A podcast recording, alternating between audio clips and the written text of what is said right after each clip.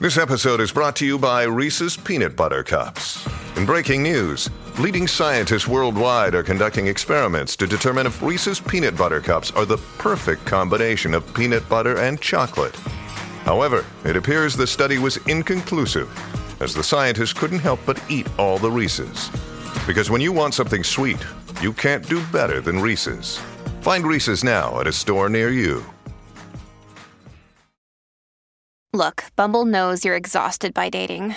All the must not take yourself too seriously and 6 1 since that matters. And what do I even say other than hey?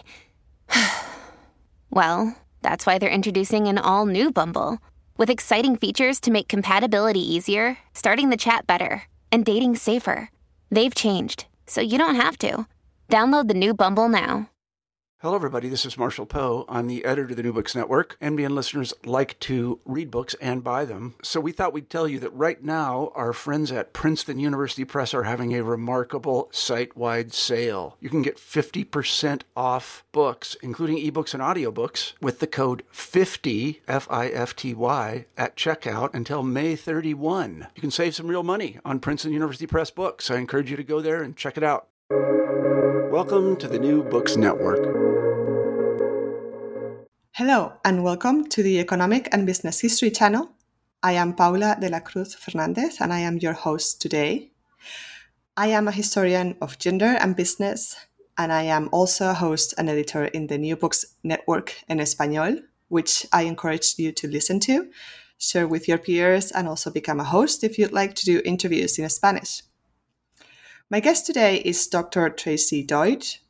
Tracey Deutsch is a history professor at the University of Minnesota. She teaches, researches, and writes about gender and women's history, the history of capitalism, critical food studies, and modern US history. She has published essays on the uses of women's history and women's labor in contemporary local food discourses.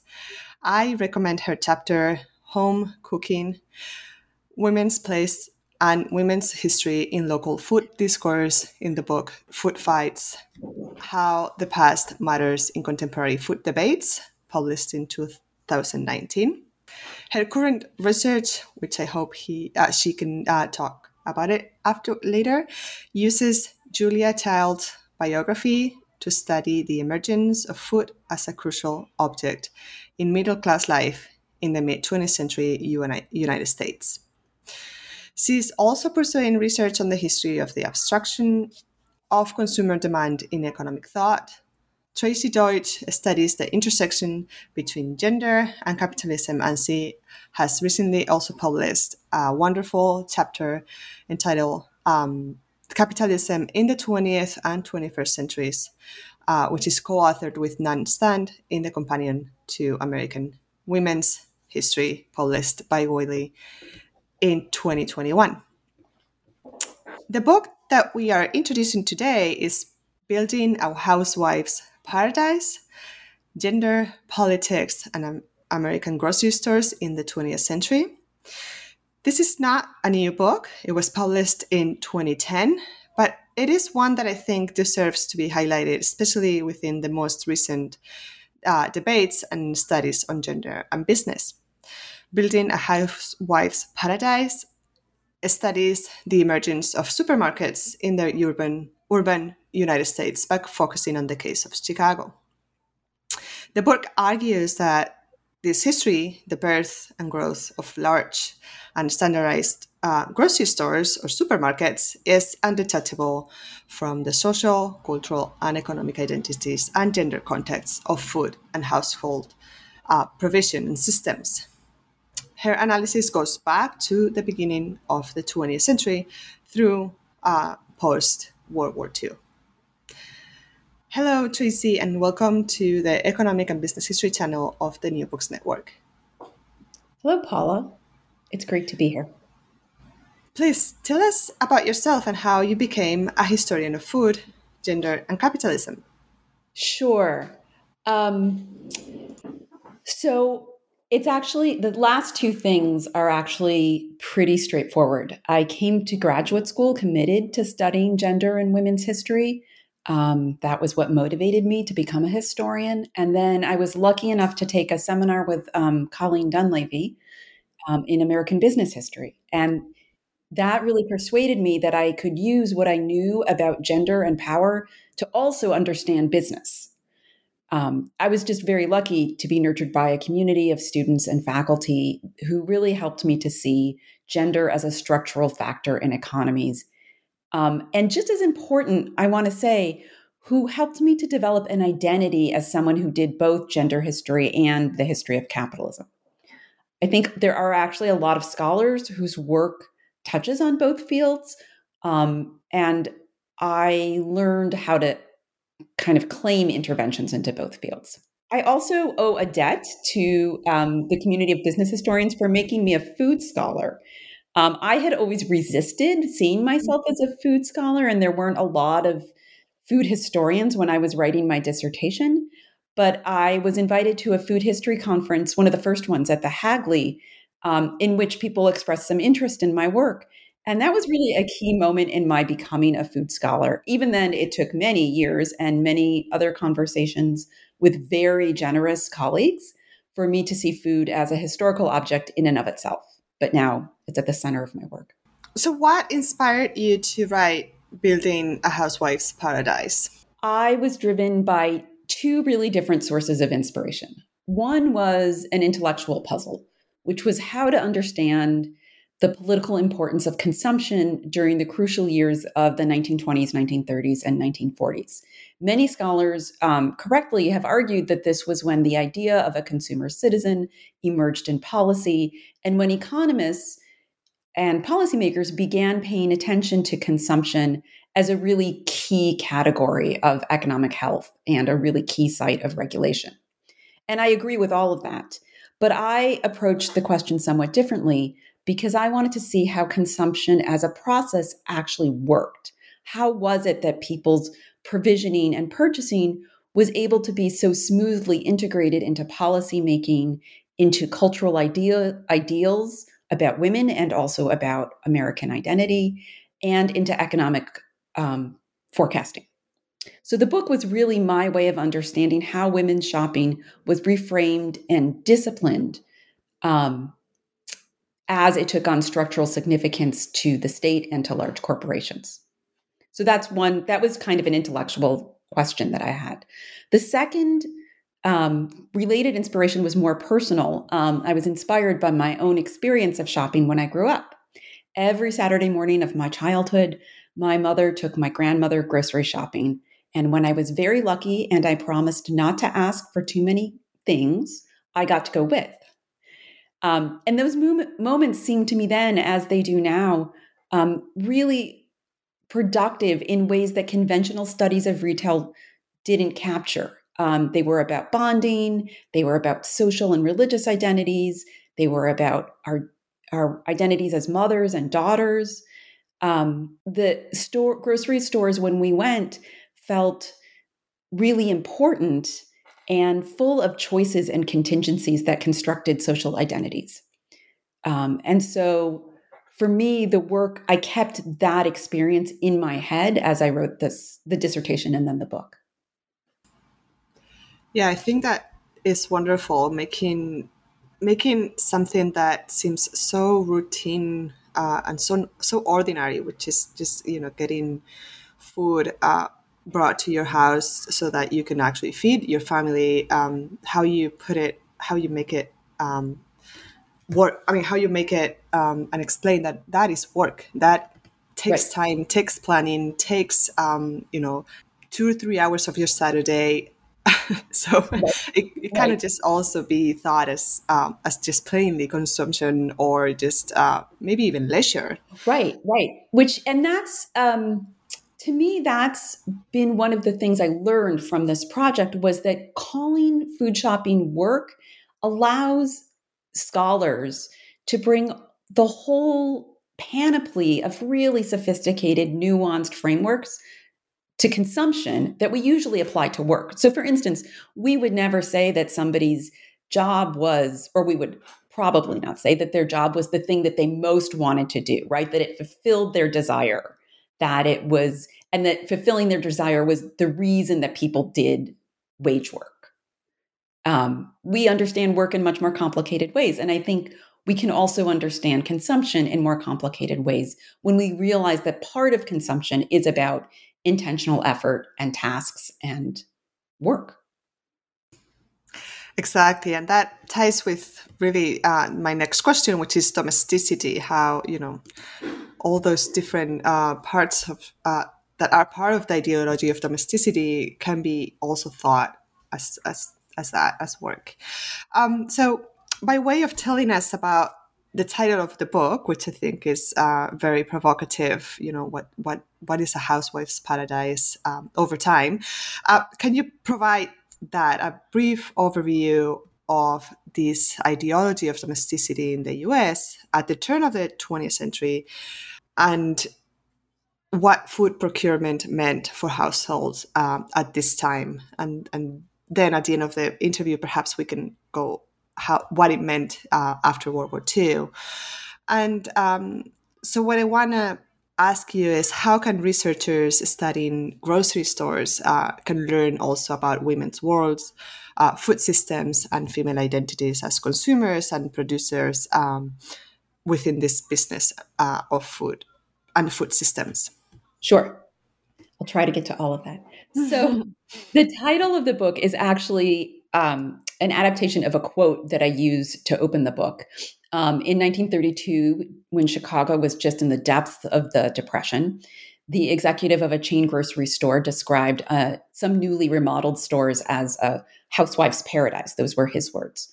And the book really tells the process through which retailers decided that um, nice looking, well lit, self serve, um, upgraded stores were counted as a housewife's paradise, that that's what women really wanted. And in so doing, um, and I think this gets at your question a little bit, they were also deciding what it meant to be a housewife, what the indicators were of being a normative woman. So, in other words, if you weren't satisfied by that kind of shopping experience, if that store didn't give you everything you wanted, it called into question your status as a normative housewife, right? What are you if you're shopping in a housewife's paradise, but it doesn't feel like paradise to you? Um, what's striking, and I think really the trajectory of the narrative in the book, is that there came to be one vision of what food shopping should look like and one vision of what pleased women as a category. I think that is super interesting because, uh, as far as I can under- I understand from your book, also it wasn't women uh, i mean women did not became become the sellers. And that is interesting because you know for example in the business of sewing i see the women becoming you know real makers of these stores like you know by by sewing uh, things to to display and things like that. How come women uh, you know don't become or we don't see them uh, as you know as perhaps proprietors of, of stores so that's a really interesting question and i don't talk about that very much in the book itself.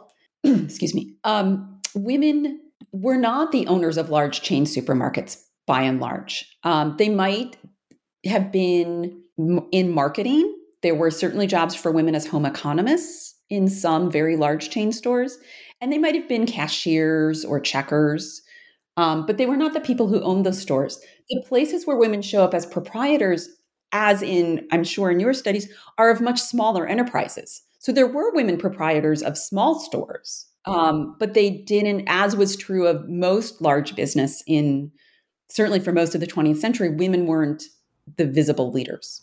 Tell us a bit more about your methodology and approach. Uh, what sort of sources take the historian to understand this interse- intersection between gender, politics, and business?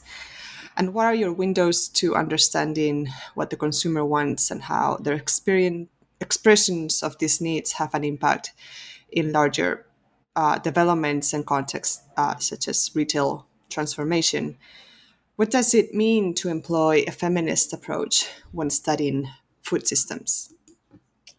Um, those are great and hard questions. So, um, I the short answer though is that I think that once you see gender as having a structural impact on politics and business, then almost any source that you use to understand business can be used to understand gender and politics. Um, for instance, I found trade journals to be a really great source um, because retailers often spoke with really surprising candidness about how they shaped their stores to suit gendered ideals, about they conveyed their um, both their the stereotypes of women that drove business, but also everyday encounters that were sources of friction to those stereotypes that kind of surprised them. Um, I also, but I also use sources that um, might seem a little bit more removed from the realm of gender. Like I looked a lot at annual reports and even things like sales tax ordinances and regulations.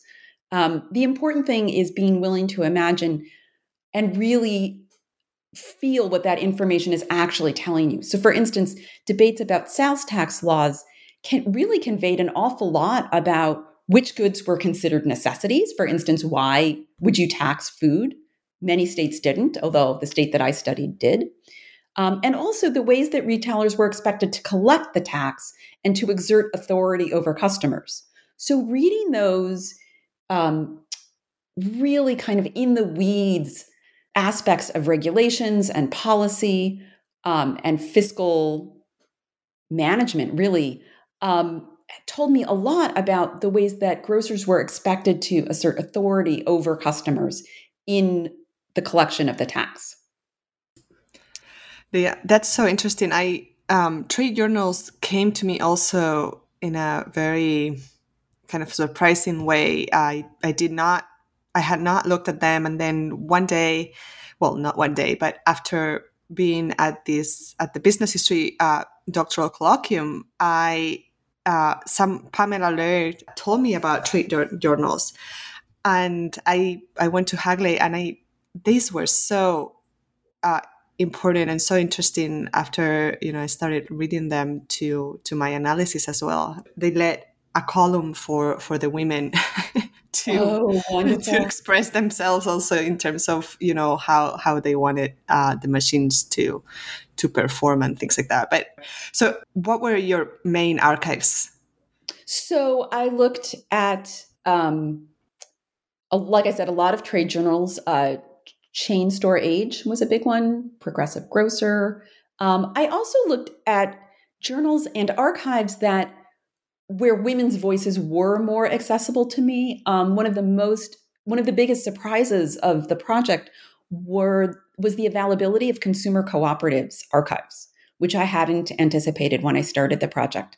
But um, even very small consumer co-ops often had a sense of themselves as important, and they saved minutes and newsletters and letters and um, advertisements, all kinds of correspondence or all kinds of documents that really, in which women were speaking pretty openly about um, what they wanted the store to do, what their frustration was with the store.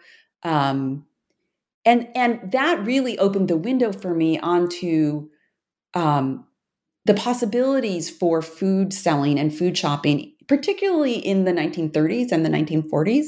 I started to look at organized movements of consumers. Again, those were often archives in which women's voices were much more were much louder and more explicit. Um, and both white women and a lot of African American women organized in this time period around consumption. Um, sometimes with aims that were about other issues, right? They were trying to call attention to unfair labor practices, for instance. But sometimes they were also demanding changes in the process of selling itself. And those were also turned out to be great sources for me. Great. Following the chronology of your book, how how did women or what was the ch- transformation at the in the early 1900s um, about acquiring food? How how did you know stores look like? Um, perhaps you you may provide like an example of that you have plenty of your, in your book about a chain store. Um, where did f- food come from? I mean, what was the chain from you know the farm to to Chicago? Let's say, um, how did the stores display their supplies so that it was perhaps um, useful for the person providing uh, the stores? I mean, the food, sorry, the uh, produce, uh, but also for the women, women and and, and customers to see. Um, how did in this early time how did retailers call for attention for women's attention in in public markets as well as chain stores which you both explain in the book yeah so one thing i think that's important to understand about food retail in this early period is that there were really a lot of different sources of food um, people got food from grocery stores which were typically quite small um, they also got food from peddlers who brought both fresh and processed food through neighborhoods. Um, and then they also got food through small, more specialized stores, butchers, um, produce stores or stands, um, dairy stores, and also from going to public markets. Chicago, like a lot of cities, had um, mark not only one central public market, but many neighborhood markets where people on particular days of the week could go and get foods. Sometimes not usually straight from farmers, but very often from um, resellers who had bought right from farmers. So it was a really um, complicated food system, I would say, that meant that there were um, many sources of food, even in um, re- pretty poor and working class neighborhoods. One of the points I make in the book is that um, the poorest neighborhoods that now have been called food deserts um, were at the time had some of the richest sources of food um, just because there were so many different systems for selling so i think that's helpful in just understanding the landscape of food in the early 1900s um, food stores themselves were often like i said relatively small um, they were often, although not always, what we would call service stores, in that uh, consumers told the worked with a clerk or a grocer to get access to goods. A lot of goods were stored behind the counter, and people didn't have access to those goods themselves. Um, advertising tended not to be based on price only, but also people at least stores often got people's attention by simply because they were so close by, right? It was a lot about location and proximity. In public markets and other places, um, it was still based on personal interaction, um, some of which could be, I mean, according to reports, was it was pretty loud. People tried to get customers' attention by um, through the calling out to them, by allowing them to sample goods. Um, in fact, there were regulations in Chicago and a lot of cities um, to stifle peddlers because um, middle class, well, really urban reformers thought that the noise pollution from peddlers was just um, distracting and upsetting. So, food marketing, you know, um, was a much more sensory experience. Right. And what about so the prices? Um, I'm assuming that the growth of chain stores also means the uh, standardization of prices. But would would these peddlers and you know and public markets be in a way were they open to customers? Um, you know, negotiations of prices, or or that didn't. I mean, I, I know this happens in other places of the world today. But yes. Um, yeah, absolutely. I mean, haggling was went right hand in hand with that kind of personalized interaction, both for peddlers, but also in public markets and also in stores. Um, really, the expectation was that um, that uh, the sign of being a savvy shopper was that you would negotiate with the peddler or the grocer or whomever to get the goods the goods you wanted at a fair price. Right.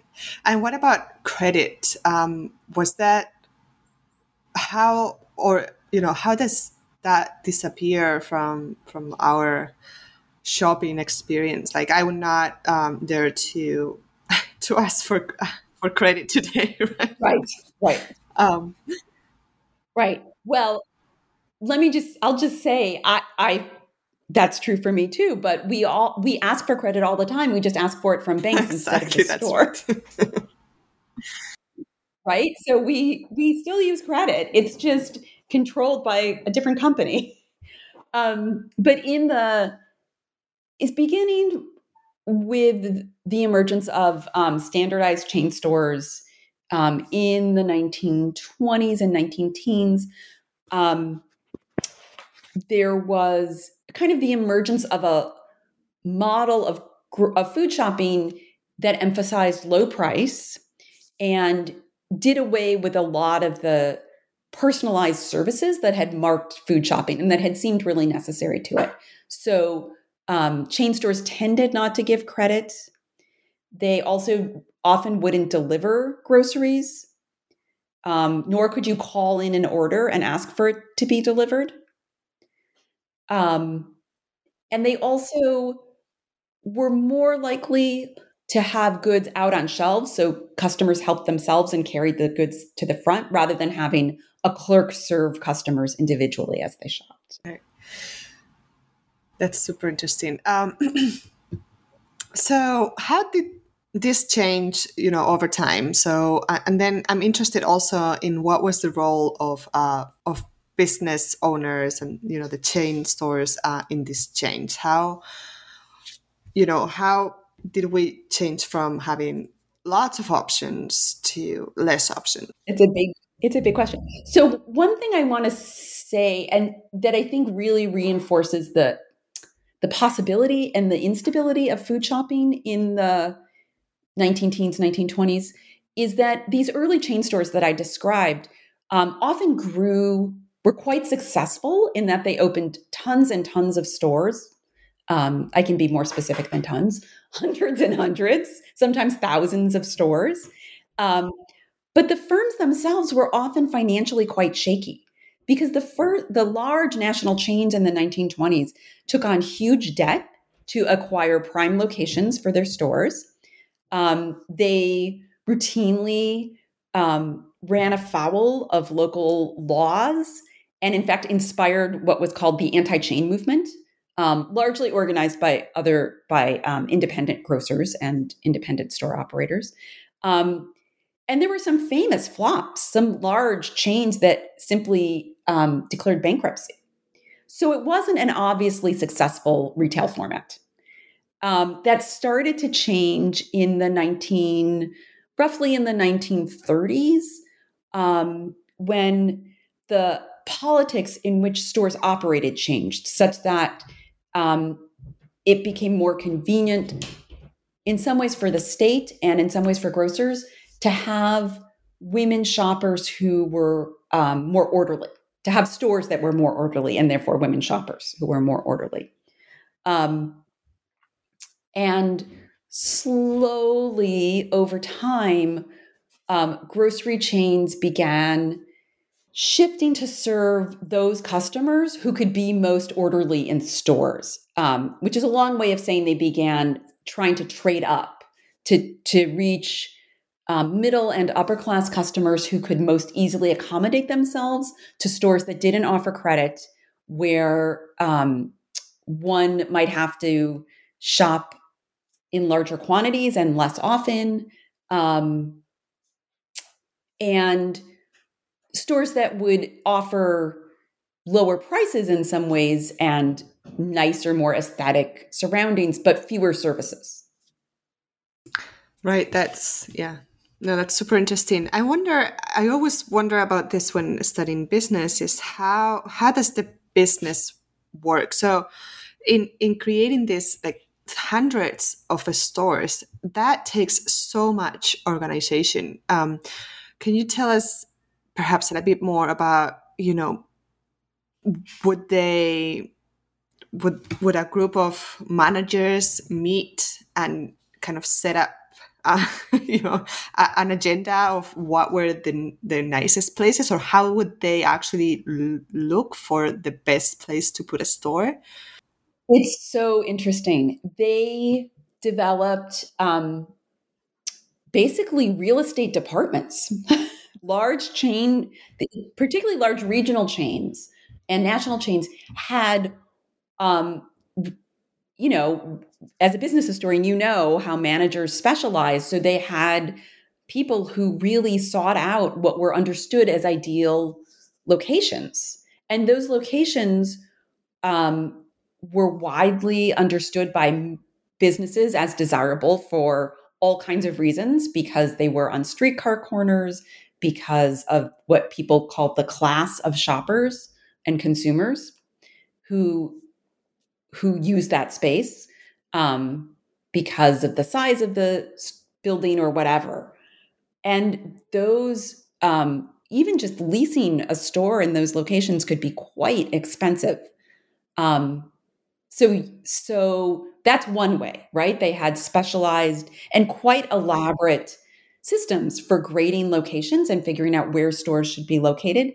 I'll just add that those criteria shifted when um, supermarkets came into the mix and and firms decided they needed large open space rather than densely populated space.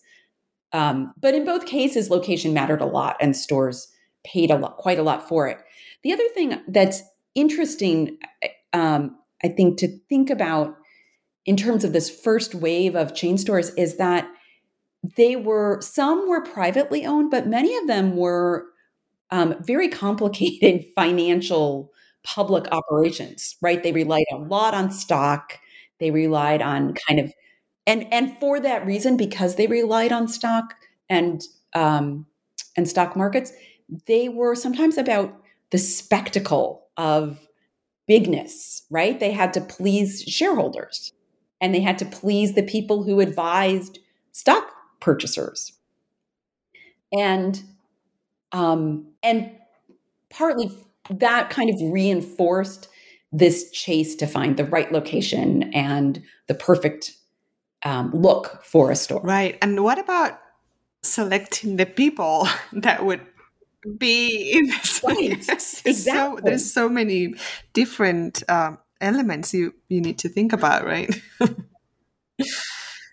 yeah, it's really interesting. So one thing that the um, the that chain stores hit upon was a a category, a kind of social identity that they called.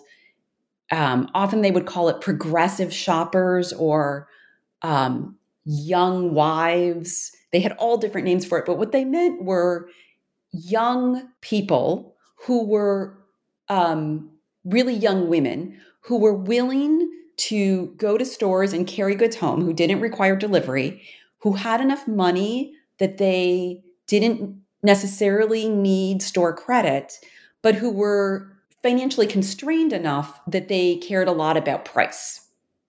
So, and they tried to identify locations and marketing techniques that would bring these women to their stores. Exactly. So what's the um what is the kind of um panoramic or context or um the way they look in the interwar interwar years? What is that what change do we see right before World War II? So the landscape of food retail remained pretty unsettled up through the up through World War II. Really, there were um, lots of different ideas about how to find the right customer, lots of different ideas about what this vague category called women actually wanted. Um, one of the things I talk about in the book are um, the emergence of consumer cooperatives, um, which really had had themselves quite different models, sometimes quite different from what we see now. Um, but they also were had waves of popularity in this time period. Yeah, let's um, talk about let's talk about that about big, those moments of rebellions and sure. and um, the cooperatives yeah. that you very well describe in the book, and I think those are those are super yeah. interesting. So, as consumption came to be an important um, category for policymakers and for economists, um, consumers became a more politically salient category. and it became a more politically salient identity. Um, this is reflected sometimes in laws that and regulations that we now kind of take for granted, like um, try having ingredient labels that are accurate, sort of truth in advertising laws. Um, that's part of a recognition of the political importance of consumers and the responsibility of the state to people's to protect the well-being of um, people who are buying goods.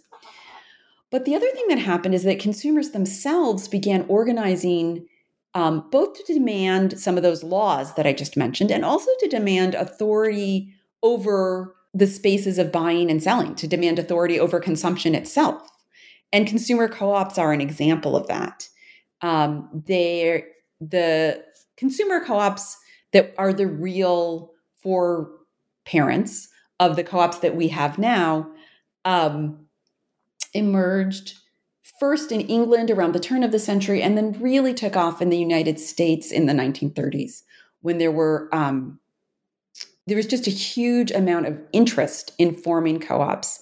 In fact, um, there were moments in which the federal government seemed to encourage consumers to form their to form co-ops as a way of um, ensuring fair treatment and also fair prices of stores and quality goods. Would you say that this, um, so that these co-ops were in a way uh, non-for-profit side of of the retail system, and that, and if that's so, uh, what kind of, I mean, if if it's not for profit, then what? How did advertisements, you know, and uh, there's their um, network of providers and things like that play around differently than chain stores?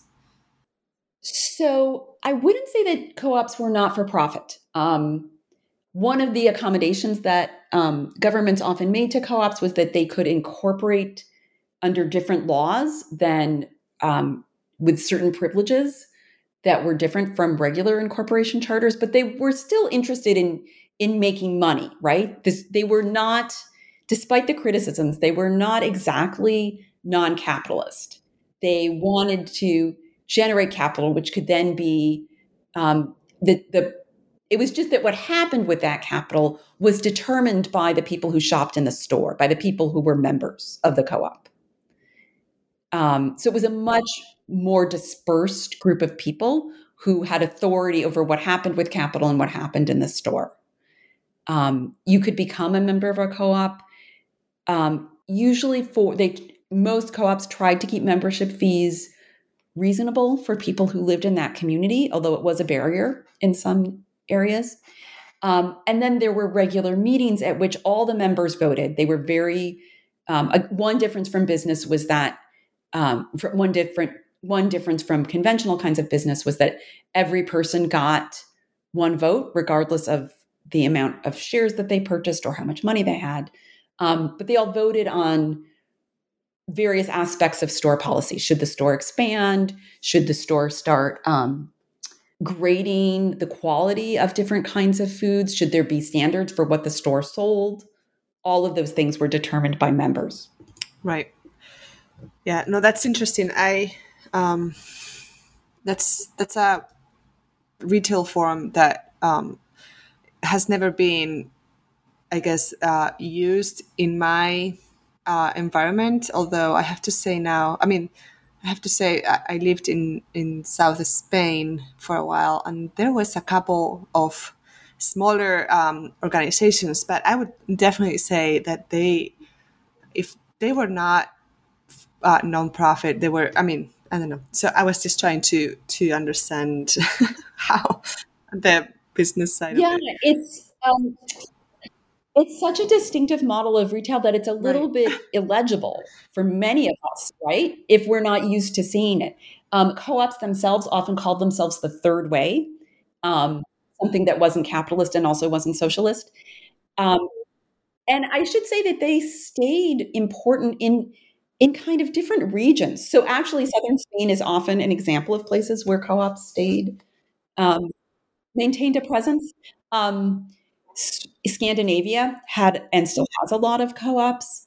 Um, where I live in Minnesota, um, co ops remained and remain um, quite prominent, both as retailers and also as suppliers. So some of the, um, in fact, um, I when I go shopping, I typically go to a co-op, um, and there's many in Minneapolis to choose from. there's also regular regular supermarkets and chain grocery stores. So it really, um, it really was kind of a. Uh, they became kind of regionally embedded, and they were always more local and more locally embedded than other kinds of retail because they were so tied to um, to consumers activism right to very local communities of of owners who were shoppers um, one of the the other reason i think that we think of co-ops as so of these co-ops who i'm talking about as different is that um, even later co-ops came to look and act a lot like regular supermarkets. So one of the um, this process of creating a housewife's paradise um, meant that regardless of the retail structure and the ownership of a store, um, there were increasingly homogeneous visions of what food shopping should look like and lots of stores followed that vision, regardless of the kind of store that it was. Hmm. No, it's super interesting. And um, well, and then came the supermarket, right? um, so what right. what did how did things change after World War II, and why the supermarket kind of arose as a, you know the main uh, or an important uh, part of the retail system and, and food system? Can you explain how also rationing during the war, which which reminded me so much of of COVID and how you know how we had those lines after yeah. you know all in all of the stores and so yes. how you know how government politics and you know new ideas ideals of domesticity domesticity changed this retail system uh, towards towards having large supermarkets as the main or very important parts of the system Okay, so to back to answer that question, I have to back up a little bit. Um, the very first supermarkets um, looked pretty different from the kind that we that emerged after World War II. The first supermarkets were part of this very diverse and divergent food retail landscape in the 1930s. They were oh, with the self-service. They had they often had self-service, okay. but they mm-hmm. were um, some some of them were enormous, like really in some ways larger than some of the supermarkets that people shop in now. Um, they were in abandoned car dealerships or large, large commercial spaces. They often looked um, a little bit um, disorderly to outsiders because they were so big and because they would often feature um, just huge spectacle, like towering, towering displays of canned goods, or in some cases, um, music playing outside to get people to come to the store. They had, um, they often, particularly on the East Coast, they had, um, they were called, they were named things like Big Bear, um, and they were called kind of disparagingly wild animal stores.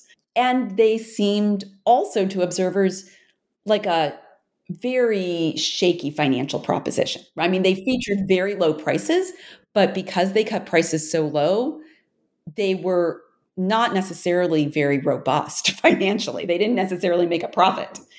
Um, during and during World War II, and then in the years afterwards, large national chain stores that had started to do what I call trading up, that had started to seek out um, very middle and upper class shoppers, um, they also began adopting a kind of a, I think of it as a toned down supermarket format. So they began opening large self serve stores, um, often on, not always, but often on the fringes of cities or in suburbs. Um, and those became what we think of as supermarkets. Um, those kinds of stores, and really the impetus for them stemmed from the desire of retailers and grocers, but also increasingly the state to have consumption become a more predictable, orderly process. So, rationing and price control were just easier for large stores to impose, partly because they could afford to have staff that would make sure that the store kept up with regulations and was in compliance. It was simply easier to keep up with what, you know, the government was constantly changing what a maximum price could be or what ration coupons were worth. And it was hard in a smaller operation to keep up with those changes. It was more easily to be found in violation. But also, it was easier to impose those regulations if you weren't depend if you were not as dependent on just a few shoppers right? If you had a large customer base um, you could have you could kind of afford it if a customer were frustrated or angry.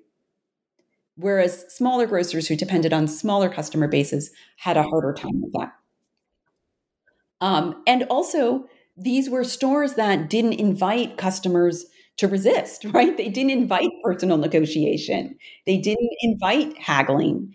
Um, they they you know so it was just easier in those stores for some kinds of um, some kinds of regulations to be imposed, especially things like rationing and price control.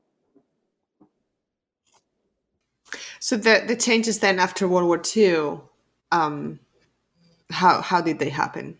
So after the war, um, for a variety of reasons, these large size supermarkets, the rhetoric and become really important symbols of distinctively American life.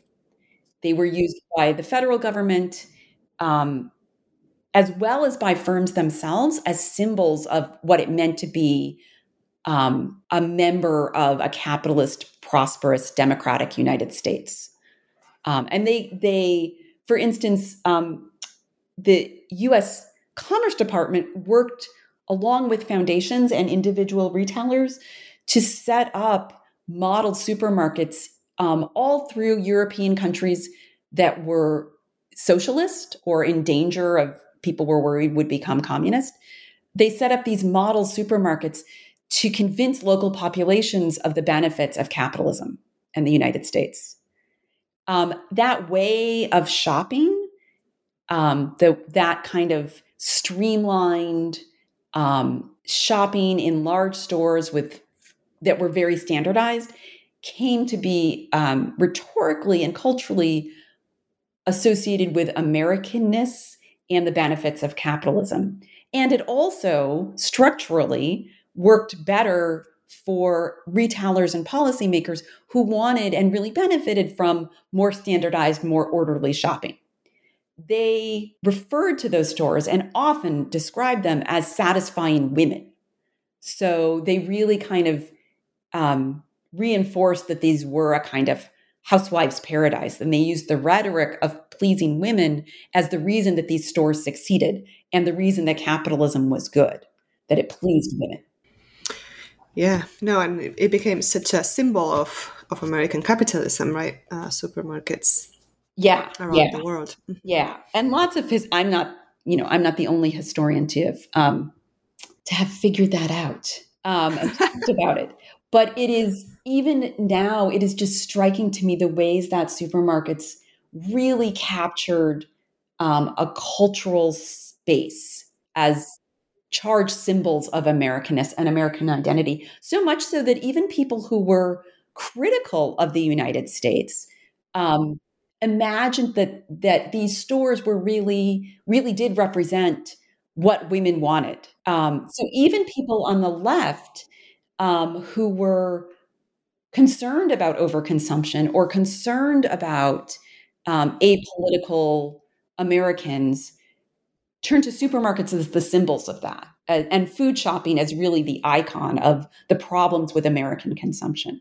I end my book with um, a scene from the first version of the Stepford Wives film, where it ends with um, well, I don't want to give it away if your listeners haven't heard it, but let's just say it. The final scene is really um, epitomizes people's visions, critics' visions of the horrors of apolitical pacified consumption and they set it in a supermarket.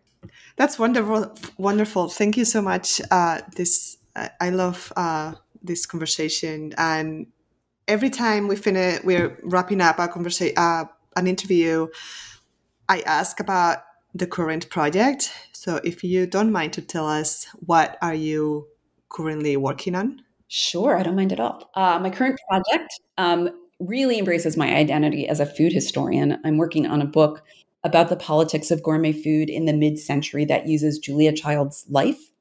Um, I continue to be interested in the work of food and gender, but I've shifted from stores to people's homes to kind of examine how um, laborious home cooking came to be a mark of wealth, came to be a mark of middle and upper class status, um, and the place of um, of gourmet food really in um, in American life in the in the 50s, 60s, and 70s. I should say I'm also involved in a public humanities in a very different project, a public humanities project that uses community collaborations to put the university into racial justice struggles.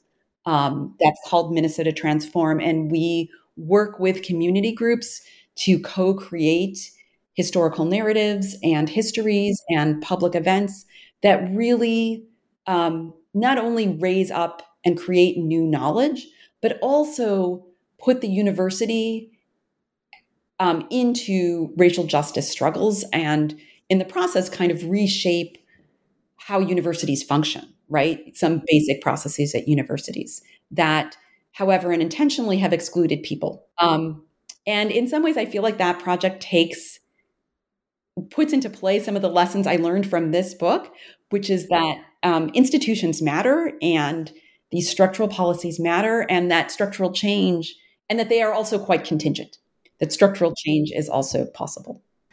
Well, good luck, and I want to hear more about your book on um, on Julia Child's biography for sure. and uh, thank you so much for being with us today. Sure, thank you very much. And thank you to the listeners of the Economic and Business History channel. Please follow us and rate us on your podcast platform. Tweet about this interview and others and share it widely.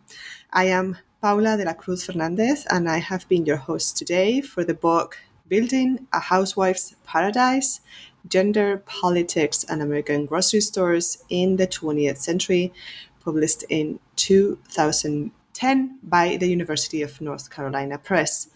I hope you keep listening.